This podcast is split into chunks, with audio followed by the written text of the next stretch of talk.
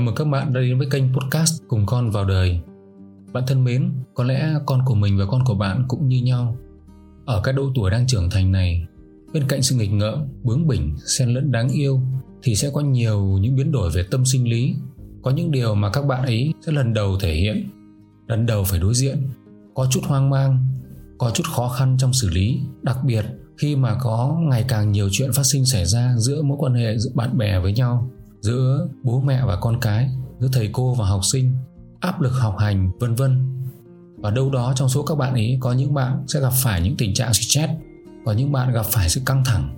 Và bởi vì đang trong giai đoạn trưởng thành, chưa có đủ những kinh nghiệm để đối đầu, để đối diện, để đưa bản thân mình ra khỏi tình trạng đó, cho nên các bạn ấy sẽ gặp rất nhiều khó khăn. Và con gái của mình cũng vậy, đã có lần bạn ấy gặp phải tình huống mà stress và bản thân mình cũng bối rối khi lần đầu tiên con mình gặp phải tình huống đó. Nhưng cũng rất may, hai bố con đã cùng tìm ra giải pháp và vượt qua một cách thật nhẹ nhàng. Ngày hôm nay, mình xin phép được kể với các bạn về câu chuyện đó của hai bố con. Đó thực sự là một câu chuyện để đời về hành trình trưởng thành của cả hai. Đó là một ngày mùa thu, trời vẫn còn nắng. Mình đang trên đường đi thì chợt thấy thầy chủ nhiệm gọi điện. Anh, khánh linh hôm nay trốn tiết anh ạ. Em đã tìm khắp trường rồi mà chưa thấy. Ok thầy, để anh chạy về trường ngay. Thầy cứ tìm giúp anh nhé Với một đứa bé thích đến trường như bạn nhà mình Thì đây là một điều bất ngờ Trước nay chưa từng có. Mình đã giật mình và biết là có chuyện xảy ra rồi. Gần đây giới trẻ rất hay bị stress Và có những hành động dại dột. Nghĩ đến điều đó khiến mình cảm thấy hoang mang Và phóng xe nhanh hơn.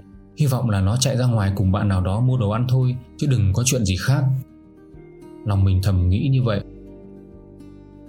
Alo thầy, Bạn ấy có trốn tiết cùng bạn nào không thầy? Khoảng 5 phút sau thì mình gọi lại cho thầy và hỏi. Dạ có anh ạ, Bạn ấy trốn cùng bạn HM Vậy à thầy? Thế thì cũng yên tâm hơn rồi. Chắc là HM có tâm sự gì Nên hai đứa chúng nó ngồi một chỗ nào đấy để nói chuyện đấy. Bạn nhà mình thì hay là chỗ dựa, Chỗ tâm sự của các bạn trong lớp Và một số bạn ở trong khối. Lòng mình cảm thấy chợt nhẹ hẳn Sau khi biết con không phải một mình.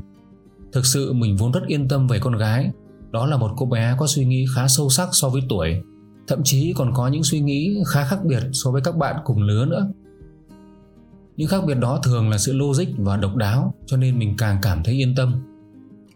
Cũng đã có những lần có các bạn khác có ý định trốn tiết Và con gái mình đã khuyên bảo được các bạn. Có lẽ lần này chỉ là bạn kia có tâm sự gì đó nhiều hơn một chút mà thôi. Khi gần đến trường, Mình định gọi cho thầy và bảo thầy là sẽ đi tìm một vòng ở bên ngoài để xem xem hai bạn có ngồi ở quán nào không.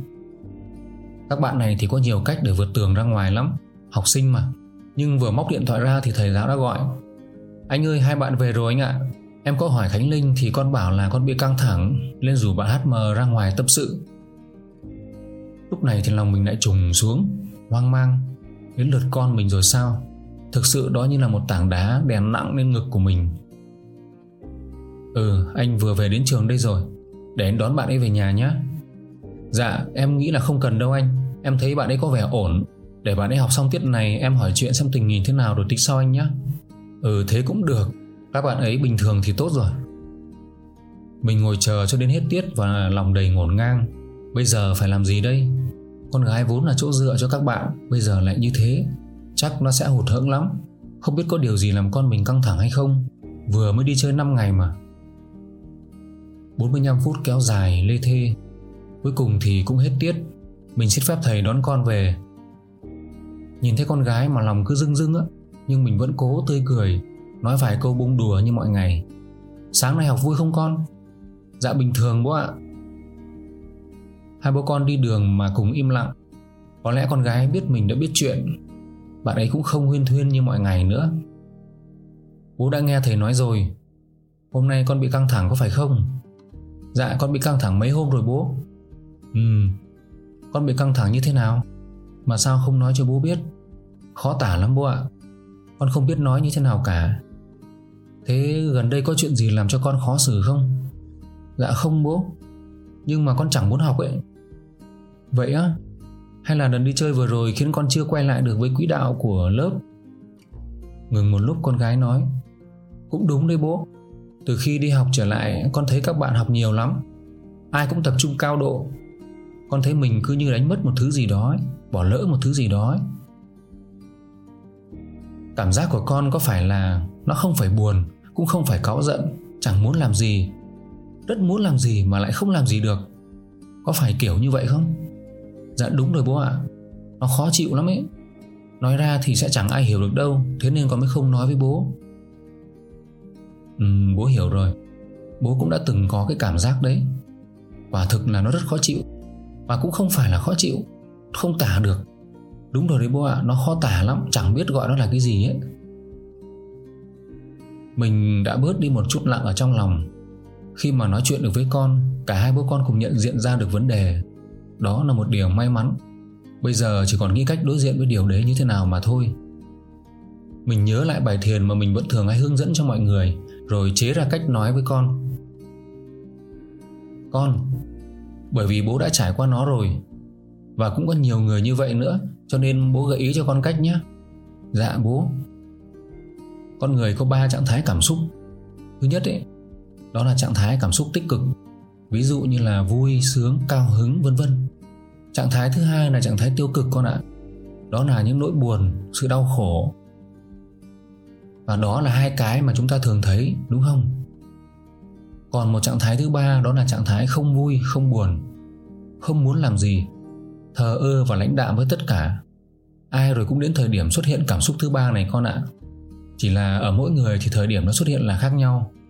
Những người có chiều sâu suy nghĩ Thì thường nó hay đến sớm hơn những người khác. Lần đầu tiên gặp phải điều đó Người ta thường không biết làm như thế nào cả. Thậm chí có những người bị rối loạn làm đủ các kiểu. Và có cả những cách dại dột nữa. Vâng bố ạ, Con cũng có thấy một vài bạn. Nhưng con ạ, Đó là một loại cảm xúc bình thường của con người. Nếu như con để ý thì con sẽ thấy. Khi con có một niềm vui, Con rất là sung sướng. Nhưng chỉ sau một khoảng thời gian, con lại thấy bình thường. Niềm vui đó qua đi lúc nào con cũng không biết nữa. Khi con có một nỗi buồn, Con có thể chìm vào trong nó. Nhưng rồi nó đi qua một lúc nào, Con cũng không biết. Có phải không con? Dạ đúng rồi bố ạ. Ừ Loại cảm xúc thứ ba nó cũng thế đấy con. Nó đến và nó sẽ lại đi như hai cảm xúc kia ấy. Nó sẽ đi lúc nào mà con chẳng biết nữa. Cho nên mình không cần phải làm gì với nó cả. Cứ để nó tự nhiên đi. Đôi khi gặm nhấm và trải nghiệm nó một chút như thế Cũng sẽ làm cho mình sâu sắc thêm đấy. Nhưng con phải làm thế nào hả bố? Điều quan trọng là con kệ nó. Nó là bạn của con. Nó đến để cho con thấy Là con đang trưởng thành. Vì ai trưởng thành cũng phải đi qua cái lúc đó cả. Con hãy để ý xem nó biến đổi như thế nào nhé. Nhưng mà con sẽ không học được đâu bố. Không học cũng không sao con ạ. Nếu cần một lò luyện thi, Nếu cần một nơi luyện cho con học giỏi, Thì bố đã để cho con học ở trường cũ rồi. Bố mong muốn cho con biết cách sống, Biết cách trưởng thành. Học giỏi không phải là điều bố đặt trọng tâm. Tất nhiên, con vừa trưởng thành và vừa học giỏi nữa thì bố càng vui.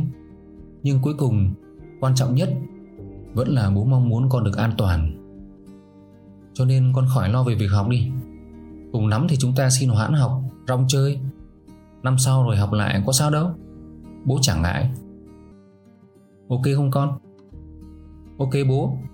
Thế chiều nay đi Hồ Tây uống cà phê hóng gió với bố nhá. Mùa này Hồ Tây đẹp đấy. Thôi bố ạ, con muốn về nhà cơ. Ừ thế thì về nhà làm một giấc cũng được.